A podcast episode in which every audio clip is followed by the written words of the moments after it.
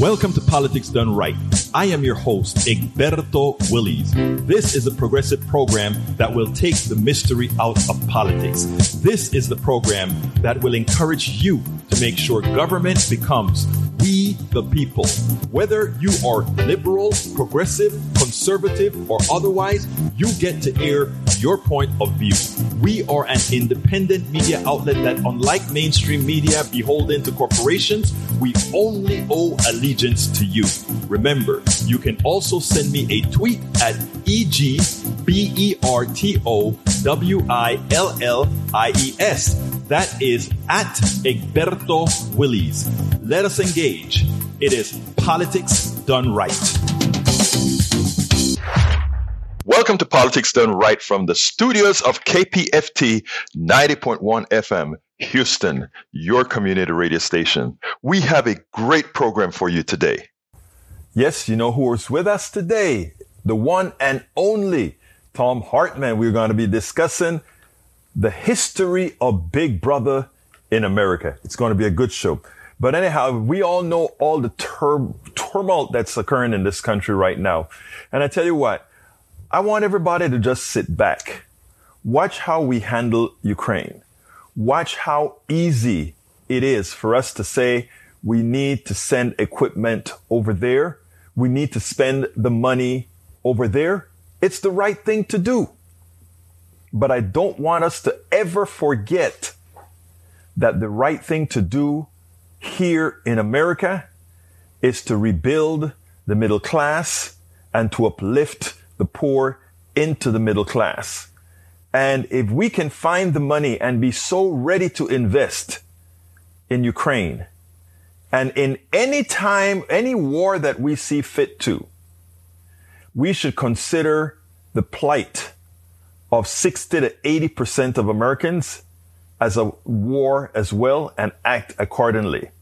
You know what time it is? Time to get busy.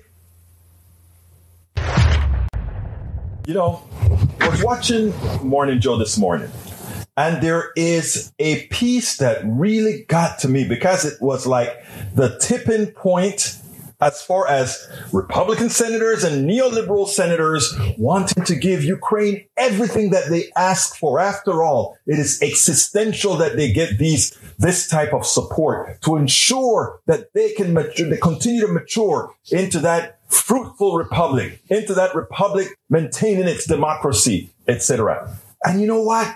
I agree. Ukraine is not pure. Ukraine suffer from the same ills that we suffer from in America in a lot of ways. I mean, uh, when, when it comes to those students who were trying, students from Nigeria and other places trying to get out, they saw that this country that wanted America to help out with its democracy, to keep it away from that intruding, invading army, they still couldn't get past their own prejudice. So they're not pure, but yes, we want no invading country to come into another and take, take it out. But when you watch how America has put itself in a position to help unabashedly, completely, without doubt, you have to ask yourself certain questions. I just want you to listen to this exchange because, you know, it's like we have to do this. We must do this. Check this out and then we'll take it on the other side. I'm not asking you, obviously, to do the White House's bidding here. You would never do that. But do you at least understand the stakes are so momentous when we're talking about whether we get it right or get it wrong could end up uh, in a nuclear war? Of course. And, and that's why I've said I'm not in favor of declaring a no fly zone uh, because you don't get to declare a no fly zone. You have to enforce one. And that would mean putting American pilots in the air and getting into a direct shooting war with Russia. I'm not advocating that. But I am saying that you can't let Putin say because he has a nuclear weapon, every other thing he does can cause us to self deter. There are 44 million Ukrainians, something like 6 or 7% of the population has already fled. If Putin moves forward with targeting civilian populations for months or years, if the resistance could last that long, are we saying that at every point he can escalate to this, he can escalate to death camps, he can escalate to that, and we'll just constantly say, well, because Putin has nuclear weapons, at no point can we do more. We can do more. The Ukrainians have demonstrated a will to fight. This is a population of freedom fighters on display, their courage on display for the whole world to see. And if it shoots, if they'll shoot it, we should ship it because they're willing to fight. We don't need to do the fighting, but we should be doing the constant resupply. It should the, the burden of proof should be on us about why we wouldn't supply every single weapon that they request.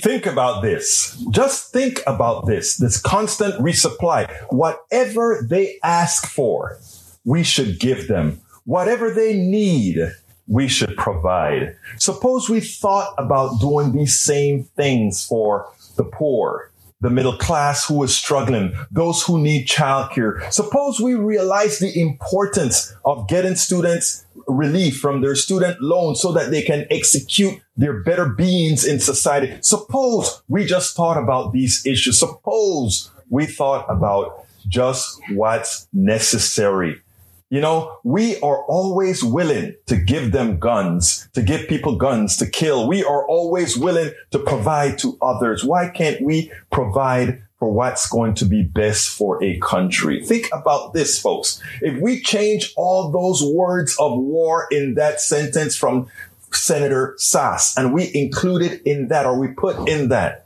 helping the middle class, solving the problem of childcare, solving the problem of student loans, solving the problems of family leave, and all these other issues, solving the problems of the environment because they are all existential. Why don't we think that way? Why are we programmed not to think that way? Why are we programmed to forget so easily about our humanity and so often about just the fight? a few days ago, uh, Alex Vindman went on to Lawrence O'Donnell and he tried to explain to Lawrence O'Donnell that we need to do so much in Ukraine. We must go in there and well, he wasn't necessarily saying go in there with guns, but give them the planes, give them everything that they want, you know? And there are two, two pieces of that interview that I found that I liked. One is that Lawrence O'Donnell reminded him that there are a lot of countries that we completely disregard where people are suffering like hell and we've done nothing. And also, we really don't want to sit down there and fight a war with Russia. Let's listen to it and then we'll take it on the other side. Let's listen to what uh, Admiral Kirby, the uh, Pentagon spokesperson, said today uh, about this question of sending jets uh, to uh, Ukraine for their use. Let's listen to this. We assess that adding aircraft to the Ukrainian inventory is not likely to significantly change the effectiveness of the Ukrainian Air Force relative to Russian capabilities. Therefore, we believe that the gain from transferring those MiG 29s is low. And finally, the intelligence community has assessed that the transfer of MiG 29s to Ukraine may be mistaken as escalatory and could result in a significant Russian reaction that might increase the prospects of a military escalation with NATO. So some are making the point that uh, the Ukrainian pilots are not flying now uh, with the aircraft that they already have, and so jets don't, don't appear to be what they need at this point. That's not true. Uh, frankly, I, I, disagree with that assessment. I think we have to understand that the, one of the reasons that the Ukrainians aren't flying is because they don't have that many planes and they can't afford to lose them. They have to save some of that air power for when uh, when there's a crisis situation, let's say around Kiev. Those those jets would be meaningful, uh, as well as other uh, kinds of support that we could provide with regards to unmanned aer- aerial vehicles, intermediate range uh, air defense.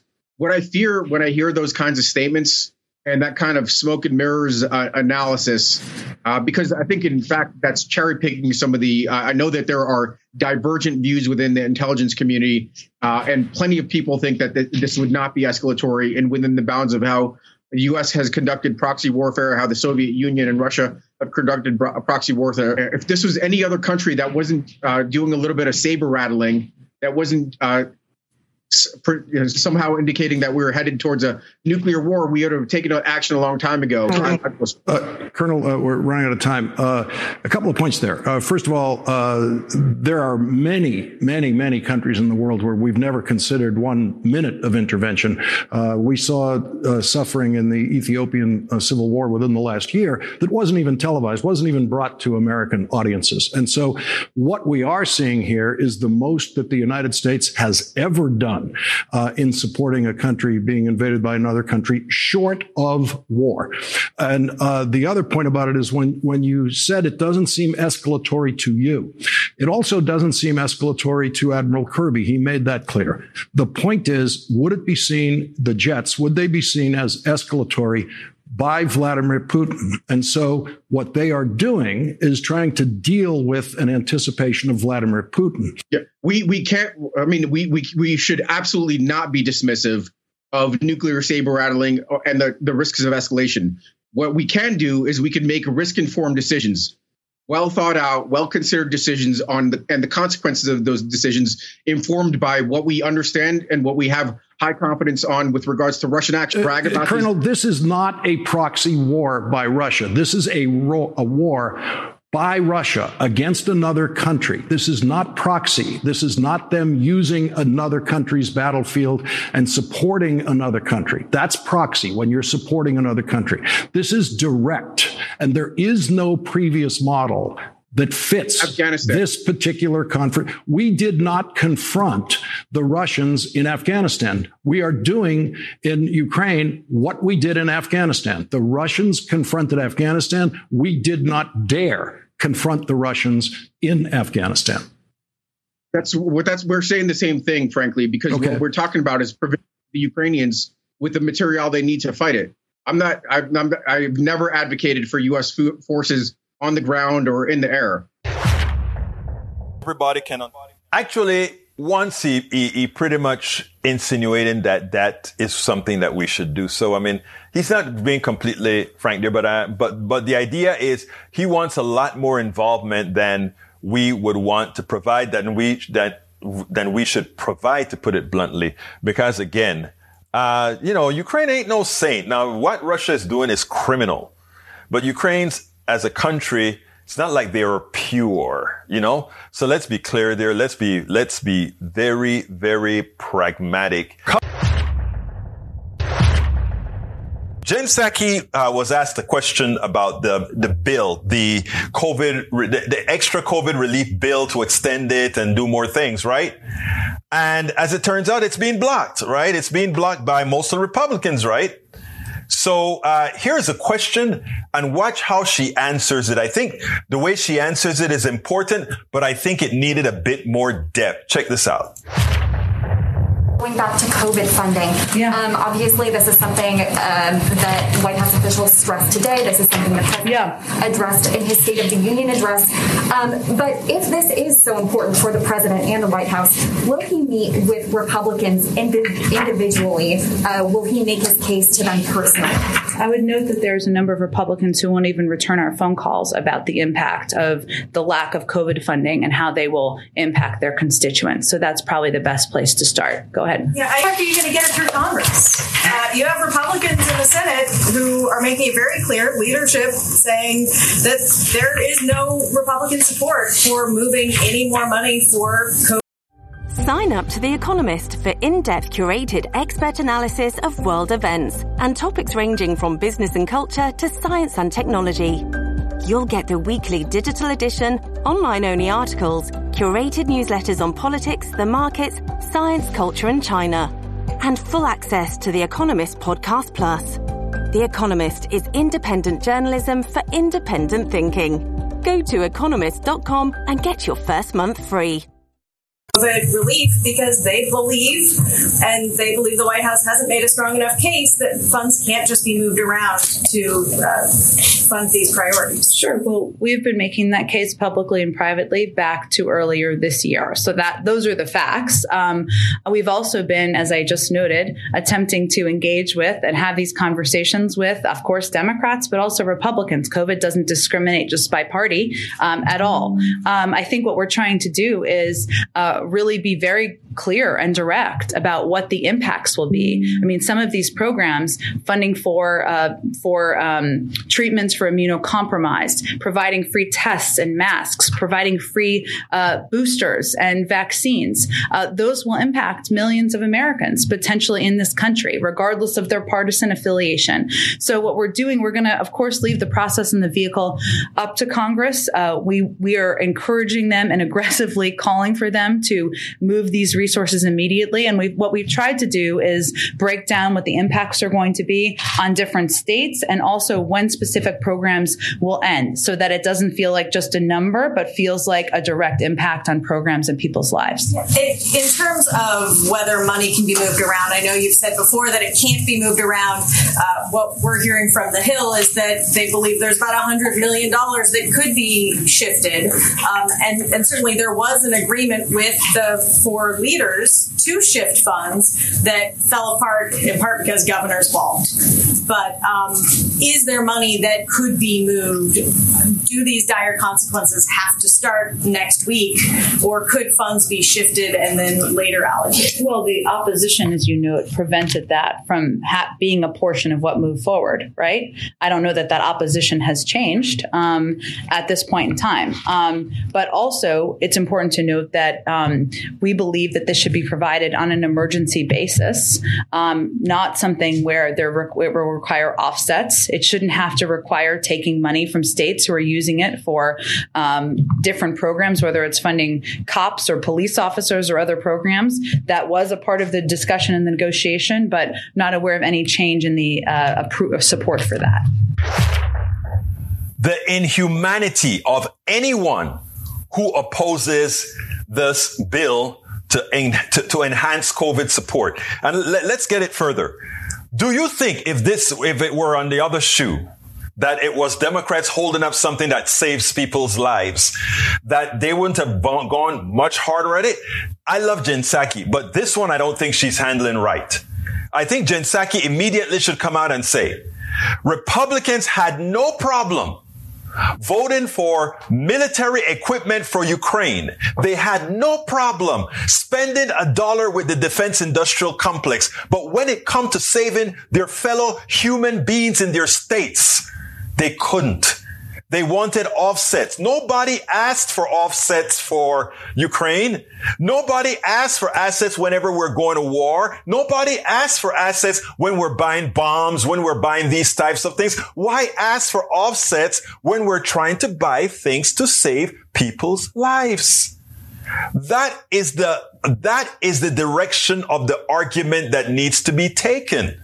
We need to come out and say, the party of death is at it again. They will buy weapons of destruction, of killing without batting an eye, but ask for weapons to heal. Ask for weapons to improve someone's humanity. Ask for weapons to make one's lives better.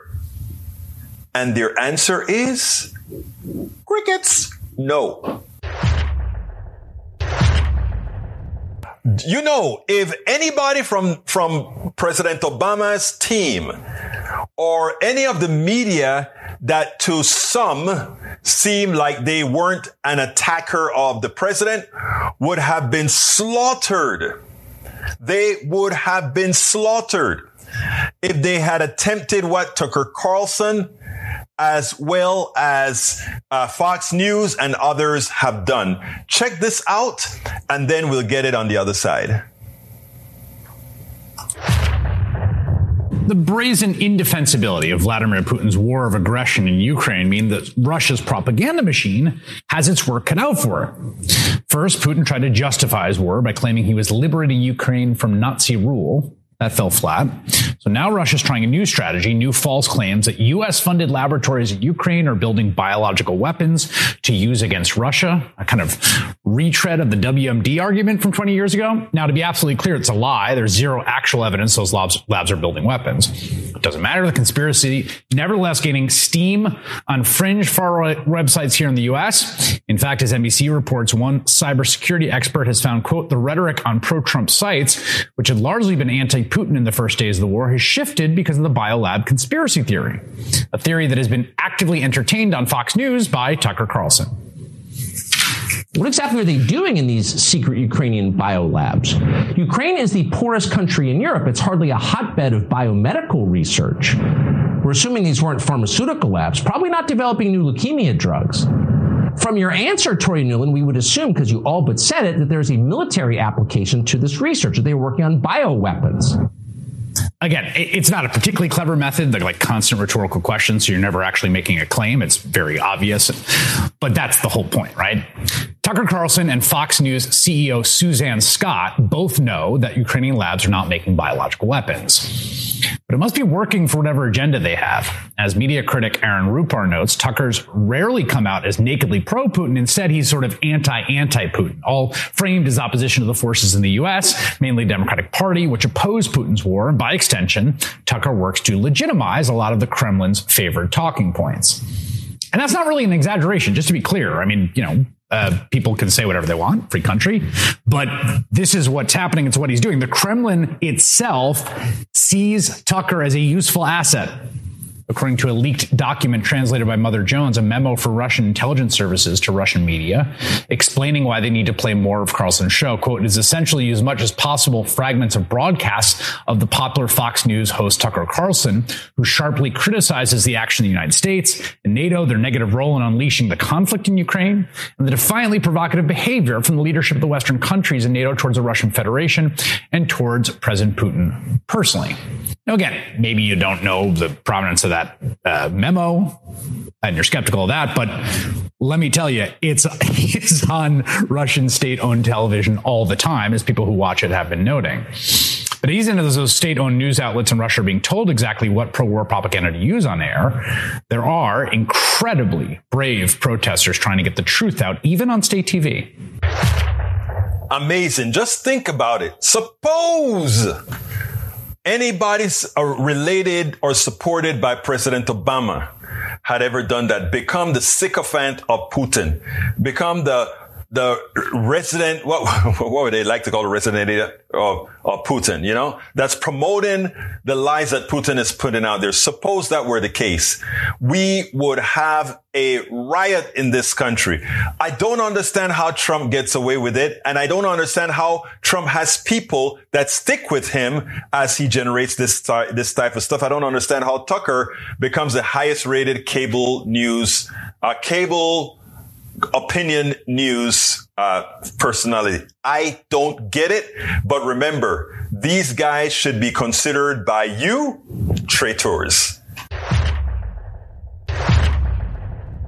Hey guys, as you guys know, we have been alive for 52 years. And you know what?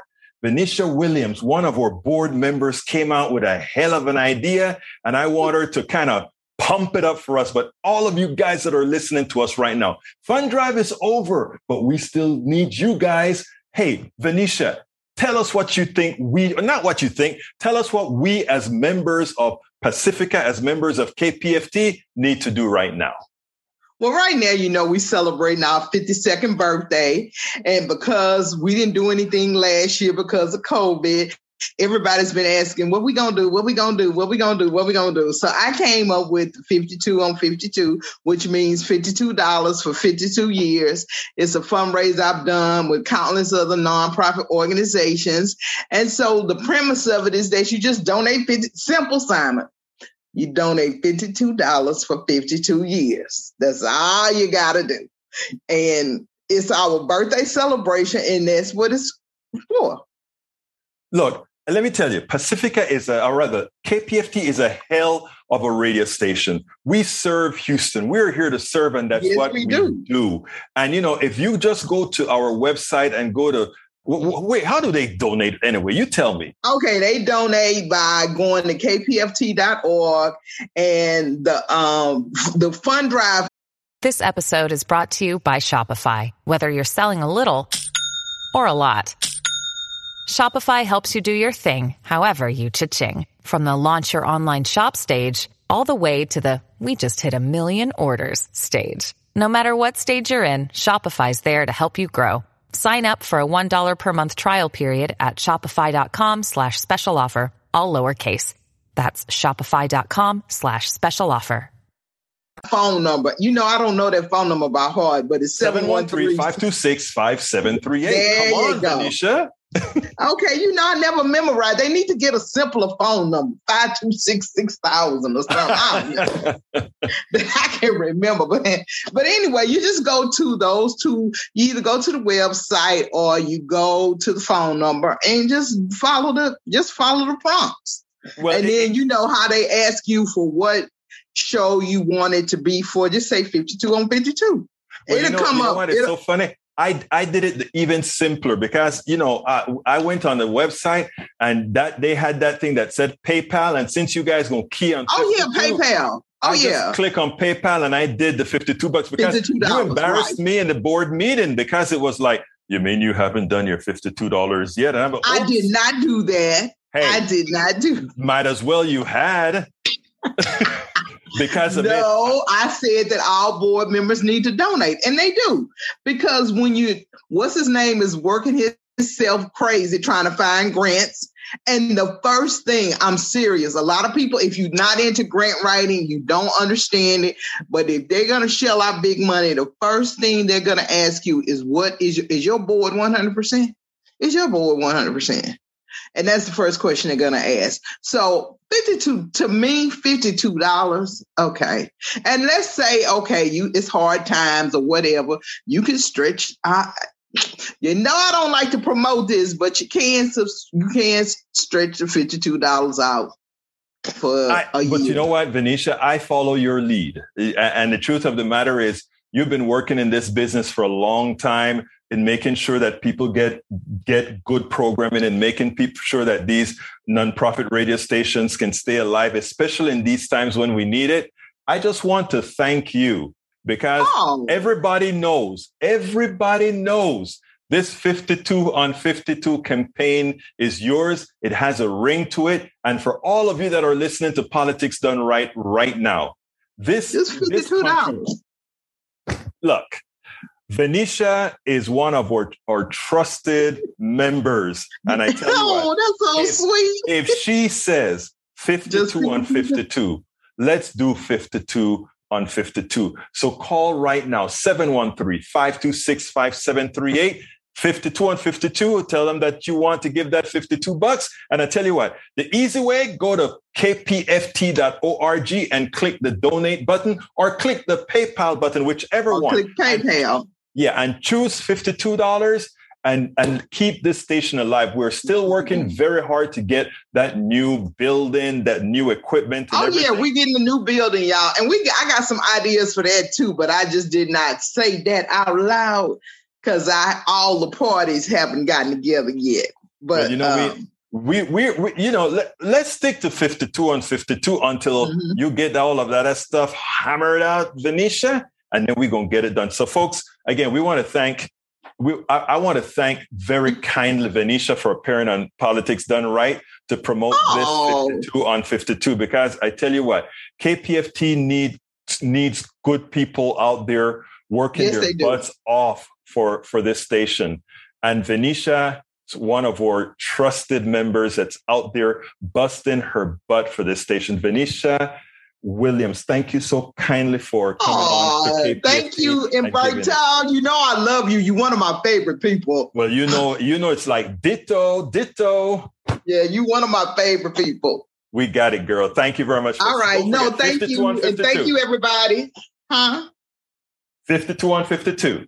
There you go. 52 on 52. Thank you, folks. Once again with us, Thom Hartmann a four time winner of the Project Censored Award, a New York Times bestselling author of 33 books, and America's number one progressive talk show host.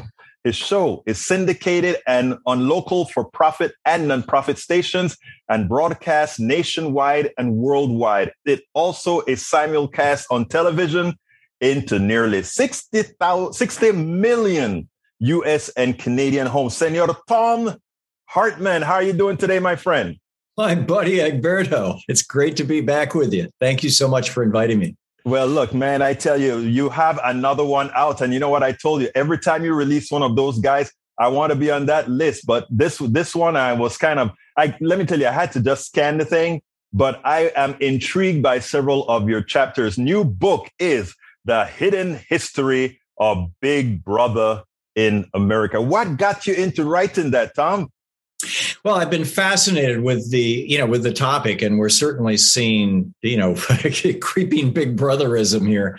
Uh, you know, not just creeping. I mean, you know, the Patriot Act kind of blew it through a wall, and uh, and as did the Telecommunications Act of '96, the Section 230, um, and uh, it's you know it's altered the world. I mean you know there's this the the corporate big brothers and and and in some ways the government big brothers too.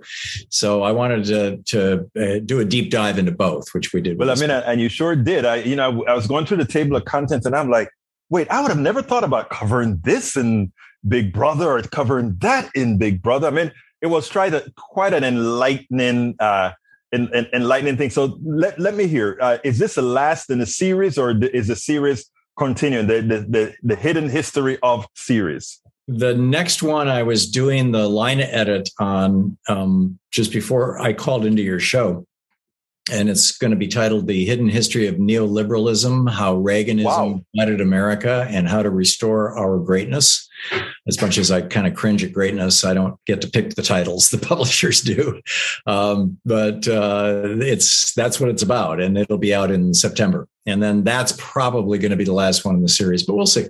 Well, you know that that one is going to be exciting. Anytime I hear the word neoliberal, you know how we feel about that, and you oh, know oh, yeah. the, the, kind of things that we have to do about that. Anyway, uh, so so tell me, um, how what got you into uh, this? I mean, you're the beginning. You start Big Brother and the Puritans. Why did we start there? Well, I mean, there have been two times in American history. I mean, people think of Big Brother, they think of 1984 George right, Orwell's exactly. novel, you know, in which you know government is Big Brother and Big Brother's watching you, and you know all that kind of stuff. And there have been two periods in American history where we actually had Big Brother governments. I mean, you know, like George Orwell style Big Brother governments. Um, the first, well, not the first, but one of them, the first one I treat in the book, is the the, the plight of people who were not uh, uh, Puritans in uh, Massachusetts and southern New Hampshire back from the 1600s right right up till the constitutional era. In fact, for this reason, Massachusetts almost didn't join the the republic. Yeah. And, uh, you know, they had laws requiring that you had to go to church, you had to pay taxes to the local church, you had to treat the, the church elder as if he was, uh, you know, the, the senior official in the community uh, with great deference and all that sort of thing. And there were these, these three Quaker women who just weren't having it and they refused to go to church and they weren't paying their taxes. And so uh, the head, this was in Dover, New Hampshire, and John Greenleaf Whittier uh, made it famous with a, a, a poem titled uh, "When the When the Women Came from Dover," uh, which I quote in the book. And um, uh, the this pastor, his name was um, Hate Evil Nutter. That was his name. Honestly, his first name was Hate Evil, all one word, and his second name was Nutter, and uh, which I suppose is enough to make you crazy. But anyway, yeah, the Nutter uh, part, yeah he, he felt that he was being disrespected by these women because they weren't showing up in his church. So he ordered the town constable to tie them to the back of a horse cart in the middle of winter. It was there was three feet of snow on the ground, strip them naked to the waist, whip them until they were bloody, and then drag them in the back of this cart to the next town where the process would be repeated. And this went on through three or four towns. I forget uh, how many. Uh, it's in the book. And finally, a constable stopped. And, and uh, you know, it was a fairly well known story that, like I said, Whittier turned into a, one of our you know one of the more famous poems in American literary history. So that was the first. Um, the second, uh, of course, was slavery. If a, a, person was black in this country from 1619, um, you know, arguably up to quite recently, um, Big Brother was watching. Big Brother was controlling, and uh, certainly during the slavery era, up until the end of the Civil War, um, the South was a complete police state. You cannot, and you and I have talked about this before yeah. when an oligarchy came out. You cannot enforce slavery without a police state. They are it's absolute an absolute necessity. But by 1840, as a result of the invention of the cotton gin and its high price, so only big plantations could buy one, and it made a plantation 50 times more productive mm-hmm. in terms of cleaning cotton. Um, because of that, by the 1840s, the South had become a, a an oligarchy, a, a, just a fascist state. Um, elections were meaningless. Ballot boxes were stuffed. The people who could run for election were only members of the roughly thousand oligarchic families in the South who owned basically the South. Um, everybody represent, you know, elected to any kind of political office of any consequence was from one of these families. If you uh, if you were white and you defied these families, you could get hanged, you could get uh, whipped, you could get imprisoned, uh, you could get driven out of the states. Uh, and so really the Civil War was not a war between the North and South. It was the war between a fascist mm. oligarchy in the South that had that no longer had any loyalty to democracy whatsoever against a Republican democracy in the North, at least to the extent that it was, with men voting and not women, um, and and by and large not black people voting also. But still, it was that those those were the two systems and so that was our second big brother era. And then you know the before you go to the next one because there there's something that that kind of puzzled me when i was going through scanning through the book right?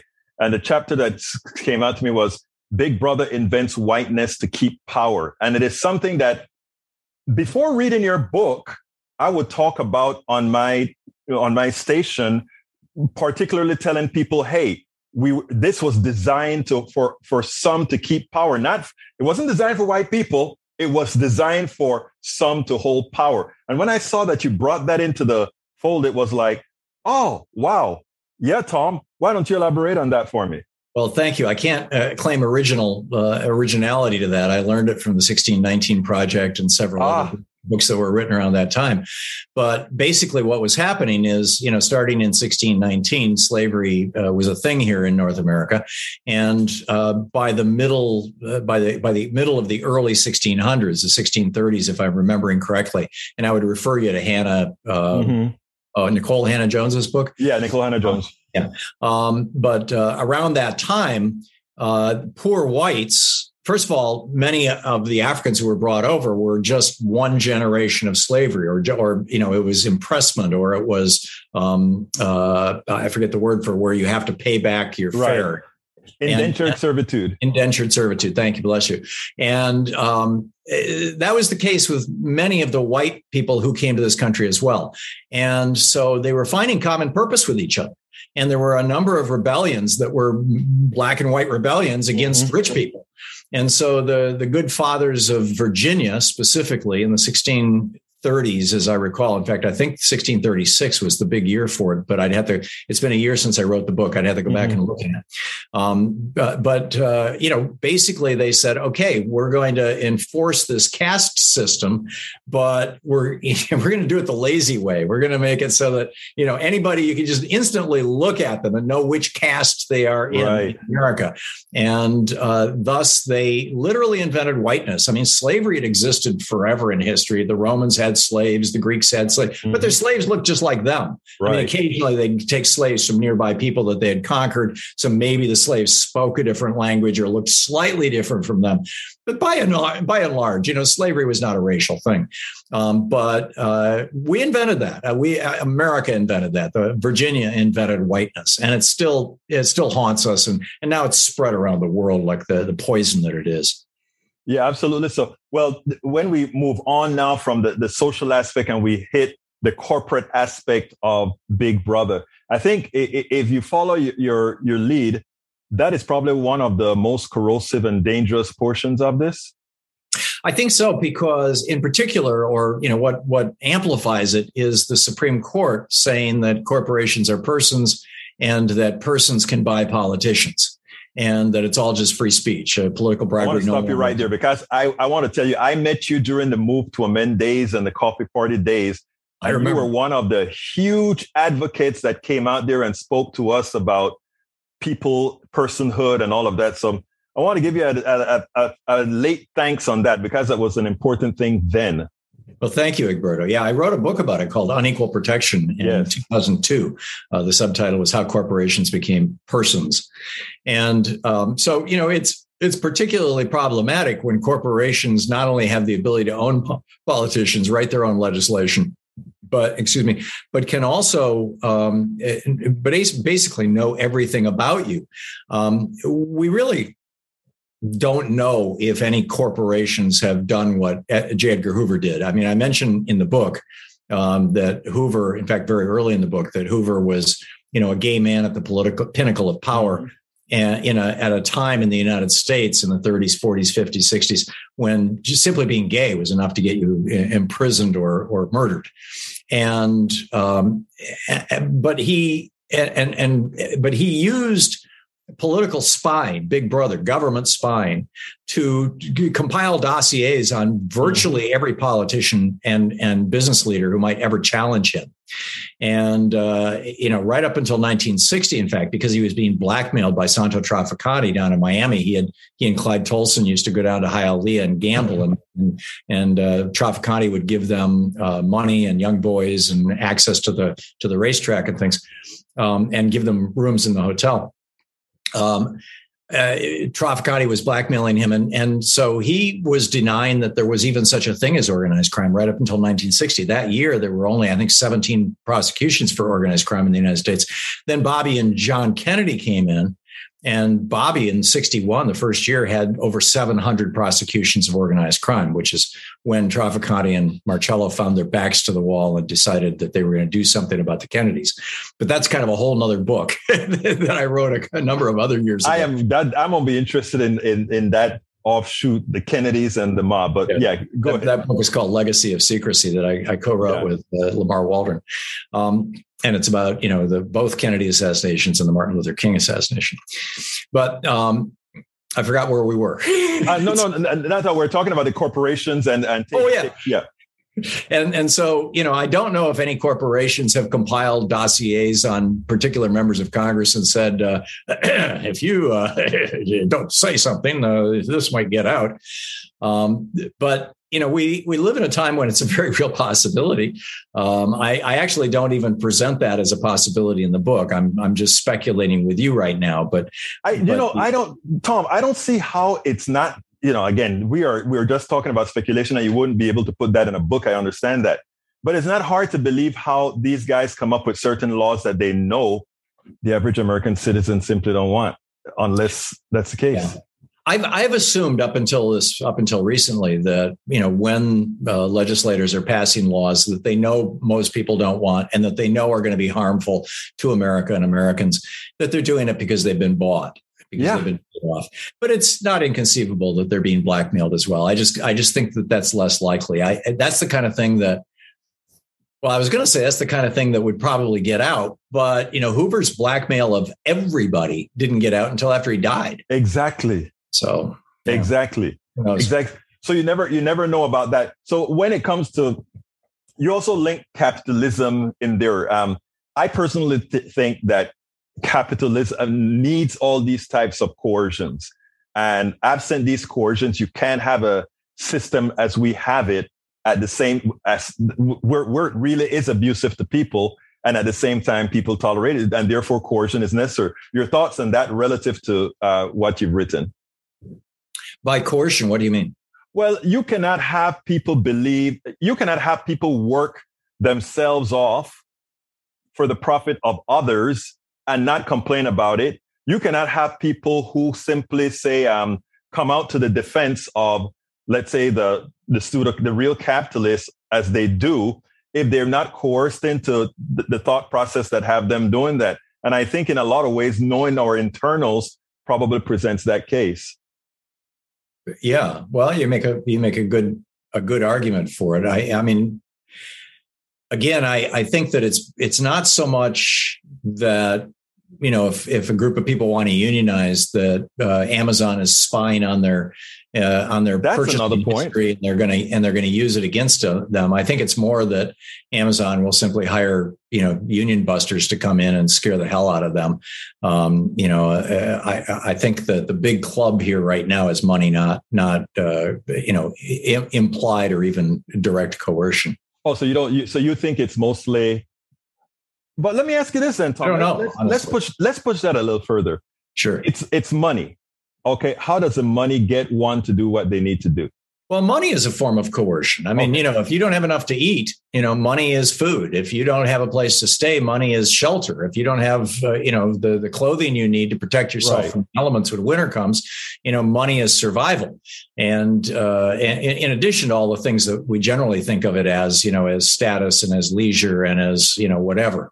And uh, so uh, I, I, think that you can build a strong case. And frankly, this is the case that was built back in the 1930s to, to come up with the National Labor Relations Act, the Wagner Act in 1935 to legalize unions.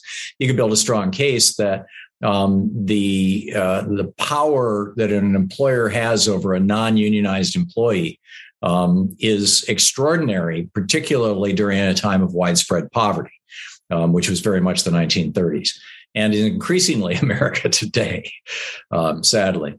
So yeah, I, I, I, think we could we could frame it entirely in a coercion frame. You know, it, it is amazing that um because uh, I did a piece two days ago with Larry Summers, and Larry Summers appeared on TV, and I'm going to tie this into your book, but Larry Summers came came on and he, he he he, explained to the well he thought he was explaining to what I call a naive audience that after you've gotten four percent uh, or so in wage increases that it automatically generates inflation that actually takes back more than the than your increased income was and then he starts crap I know and then he starts to bring up and he says and by the way you know you know, Ukraine creates a lot of wheat. So therefore, there's going to be a lot of transportation. You know, we are, we can overproduce more oil if we wanted to, which means from U.S. ports, we'll have ships going from U.S. ports with this oil to deliver whatever. So he, he intermingled in there and we're going to have to start thinking about having ships not follow the Jones Act and go and, and simply have uh, go to the cheapest shipper. So he attacked inflation, wage, inflation as justified wages as being a, as being the causation of inflation, the reduction of you know he he in one package, right? And I'm like talking about subliminal messaging to tell the workers don't ask for too much. You know, it was yeah. just amazing. And I, when I tie that into what we're talking about, Big Brother, it is like Big Brother telling you all these things that will occur in yeah. in this scenario. Yeah, Larry Summers is a neoliberal, is a neoliberal. It's going good uh, for your next book. Yeah. That's a little too late to write him into it, but if he's not in it, I'll have to go. he probably, I, I bet he's in it because he was there with Obama and when, oh, when yeah. we came up, you know, so I bet he's in there. But second thing, globalism and Big Brother. Tell me yeah. about it with respect to the book. Well, uh, the Info Wars. Right. Uh, you know, uh, I, you know, it's a tough one. I mean, globalism is like, you know, one category and Big Brother is kind of another. What's happening with regard to a global response to Big Brother, I can I can directly address, which right. Is, that's what I meant. I, actually, I'm going from your part three. Okay. Okay. So um, the the European Union has come up with a a set of basic rules, basic you know rights for people who are uh, users of the internet. And you, you're seeing the, the consequence of this when you visit websites and they say, well, you accept cookies. Um, the the the, uh, the requirement is that you have to be uh, you have to disclose things. Mm-hmm. Know, people are being tracked and things like that. And there are limits on the ways and technologies that can be used to track people. There's also a really cool thing called the right to be forgotten that the European Union has now recognized, which came out of a lawsuit from a Spaniard who um, was very upset that his name uh, he had been involved in a bankruptcy back in the late 90s. And whenever anybody Googled his name, because he was a low profile guy, that was the only thing that showed up. And he wanted it to take it off the search engines. And so uh, they're, they're pretty vigorous about it. Plus, here in the United States, um, we're the only developed country in the world that allows the internet, your internet service provider, the company that's bringing the internet into your home, to observe absolutely everything you're doing online. They can watch every keystroke, every read every email, look at every website you visit, even know how you know how quickly or slowly you scroll down the page, stopping mm-hmm. at particular pictures or headlines or ads. They know all this stuff, and they can record it and they can sell it and uh, so there's that and then the uh, uh, which that, you know that's the result of donald trump having hired verizon lawyer ajit pai as the as the head of the fcc and blowing up what we referred to as net mm-hmm. neutrality i always thought it should have been referred to as net privacy because it was really about title II of the telecommunications act yep. which has been used since the 1930s to say that if you want to wiretap somebody, if you want to listen on the phone conversation, you have to have a warrant signed by a judge. And up until Donald Trump and Ajit Pai got a hold of the FCC, that was the law with regard to the internet in the United States too, and it still is everywhere else in the world. So, you know, we've got a serious privacy problem. The other big problem um, that has gone worldwide, but really started here in the United States, is that. Uh, well, let me let me give you a, a setup for this um, starting around the year 1000, you know, around the time Whoa, of the Magna Carta, 1100. computers then. Yeah, uh, no, no computers then. Um, there was this notion. It was it's sometimes referred to as the castle doctrine that a you know a man's castle yeah. home is his castle. But the the flip side of that is that you know if it's your castle, you're responsible for what happens in it. Mm-hmm. So if you, Egberto, were to go out and put a, a sign out in front of your house, uh, you know, Saturday afternoon that says "Big Party Saturday Night, 10 p.m." You know, everybody welcome, and you leave the door open, and, and just every reprobate in in the community comes in. so you know, just anybody who's looking for you know some someplace they can get away with some kind of skeezy activity that nobody else would allow. So you're sitting there in your house and it's midnight and this has been going on for a while. And there's somebody in the back room getting raped and there's somebody over here showing child porn against the TV wall and a couple of people in the corner shooting up heroin and the police walk in. Who goes to jail? Well, all those criminals and you because right. it's in your house. You're right. responsible for it. And if you allow criminal activity in your home and you don't stop it or report it, you go to jail too. So, uh, like I said, that has literally been in British common law for a thousand years. Yeah. And it was an American law all that time. Well, in 1996, in the Telecommunications Act of 1996, Section 230, uh, the geniuses who wrote this thought, hey, let's carve an exception into this. We'll leave it intact that, you know, if, if Thom has a party in his house and terrible things happen, he can be held accountable. But if he builds a house on the internet, even if he's selling, even if he's inviting in people, as long as he's not doing it, as long as he invites in other people who are selling child porn or who are selling drugs or who are selling or who are terrorists and organizing bombings and attacks on January 6th and stuff like that, as long as it's his house, but he's not doing it, he has no responsibility at all. Mm-hmm. And thus, you know, within a couple of years, Mark Zuckerberg became one of the richest guys in the world. That that that that is a shame. Um, without giving we need to do something about it and by the way you know who wrote a pretty good book about this is josh hawley i mean you know you've got republicans as well as democrats who are pretty flipped out about section 230 well, you know, uh, weren't they trying to change that? It wasn't Congress having hearings trying to change that law. They still are, and yeah. uh, you know, at the time that Hawley wrote his book, it was when Trump was still president, and and the whole sales pitch was, you know, Facebook just took down Donald Trump. We need to regulate these big companies but you know in his book he raises a whole i mean the second half of the book is just you know it's it's about how liberals are going to destroy america. But the first half of the book is a pretty good documentation mm-hmm. of uh, how section 230 has just wreaked havoc on our country. Well i mean it sure has both with the election you name it you got it.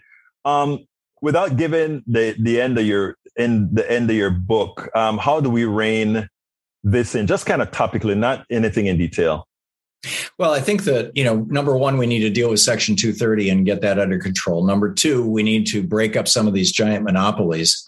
Um, no, no one company should control 80 or 90% of an industry like Google does with search, for example, or Facebook does with social media.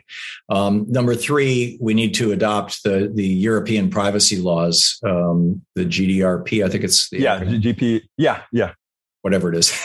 we need to we need to adopt that or something like it. And California is kind of leading on that, but they can't do things that that the federal government could do. And and and finally, we need to end uh, the so-called net neutrality, and or we need to restore net neutrality, and uh, Ajit Pai and Donald Trump's sabotage of the Telecommunications Act uh, uh and the Title II of the Telecommunications Act of 1930, whatever it was. It's funny as a starting point. Plus, we need to years ago as to as to how they're being spied on. and you know, I, I you know, I, I'm I'm still you know, even though Europe has better laws, I still sit down here and wonder sometimes, but do they really work? Because it's a pipe. I don't know. I, I, I think you need great laws in the front end and the back end. Um, I agree. You know what? I actually wrote an article on on the uh, net neutrality for common dreams about I don't know years ago, and it just popped up recently and i'm like oh i forgot about that you're you know several years ago during our move to amend days. Oh yeah, you were you were at the front of a lot of this stuff. Yeah, we were we were with this stuff a long, long time. Um, Thom, first of all, folks, you guys have to go out there and get that book. And you know, I don't, I you know, I get a lot of people on here, and I don't just tell them to go get the book, but this is one. Well, every book that Thom write, you got to get out there and get. So don't forget to go ahead. No, Thom, you know, you know, it's uh, you put your you put you put the stuff in there. The hidden history of Big Brother in America, how the death of privacy and the rise of surveillance threaten us and our democracy. Folks, get don't only I'm going to tell you, don't only get that book, get the whole damn series because if progressives are going to do the work that's necessary to recover all that went wrong in this country, we need these different we, we need pathways and you know, I used your, I, I love your book, the one that you did on healthcare. Mm-hmm. I use, I, I mentioned that book and I, I promote that book all of the times uh, because I think it, it is a very, very important read. This one is a very important read, though I have only scanned it. I have to be honest about it. But uh, again, a very important read. Thom Hartmann, thank you so well. You know what? Thank you so kindly for the book. Thank you for kindly for appearing once again on Politics Done Right. And I cannot wait for the next one. And thank you so much for having me, Egberto. It's always a pleasure talking with you. I always enjoy our conversations. Thank you so much. You can listen and or watch Politics Done Right Mondays through Fridays on Facebook Live at facebook.com slash politics done right or on YouTube Live at politicsdoneright.com slash YouTube. Please do not forget to follow me on Twitter for updates. My Twitter handle is at Egberto Willies, at E-G-B-E-R-T-O-W-I-L-L IES. But don't you forget, listen to us live on air at KPFT 90.1 FM on Thursdays at noon and at Fridays at 11 a.m. all central time. Please get one of my several books out there. As I see it, Class Warfare, the only resort to right wing doom for a contribution of $120. It's worth it. How to talk to your right wing relatives, friends, and neighbors for a contribution of $120. How to make America utopia, take away the economy from those who rigged it for a pledge of $120. Get any two of those books for $200, any three of those books for $250. The contributions for my books go directly to support our station, KPFT 90.1 FM. Alternatively, folks, please get your basic KPFT only membership for $40, a Pacifica only membership for $25, or choose from one of our many other gifts for your contribution. Just go to kpft.org, choose Politics Done Right for the program, and select an option either for our books or something else to support the station. It is definitely worth it.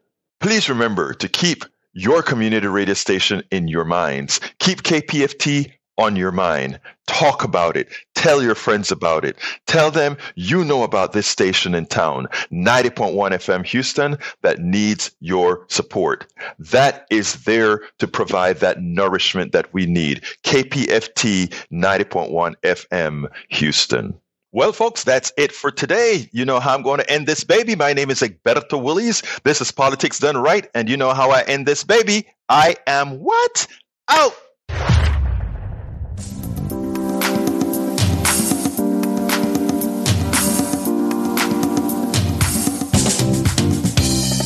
Welcome to Politics Done Right. I am your host, Egberto Willies. This is a progressive program that will take the mystery out of politics. This is the program that will encourage you to make sure government becomes we the people. Whether you are liberal, progressive, conservative, or otherwise, you get to air your point of view. We are an independent media outlet that, unlike mainstream media beholden to corporations, we only owe allegiance to you. Remember, you can also send me a tweet at E-G-B-E-R-T-O-W-I-L-L-I-E-S. That is at Egberto Willies. Let us engage. Church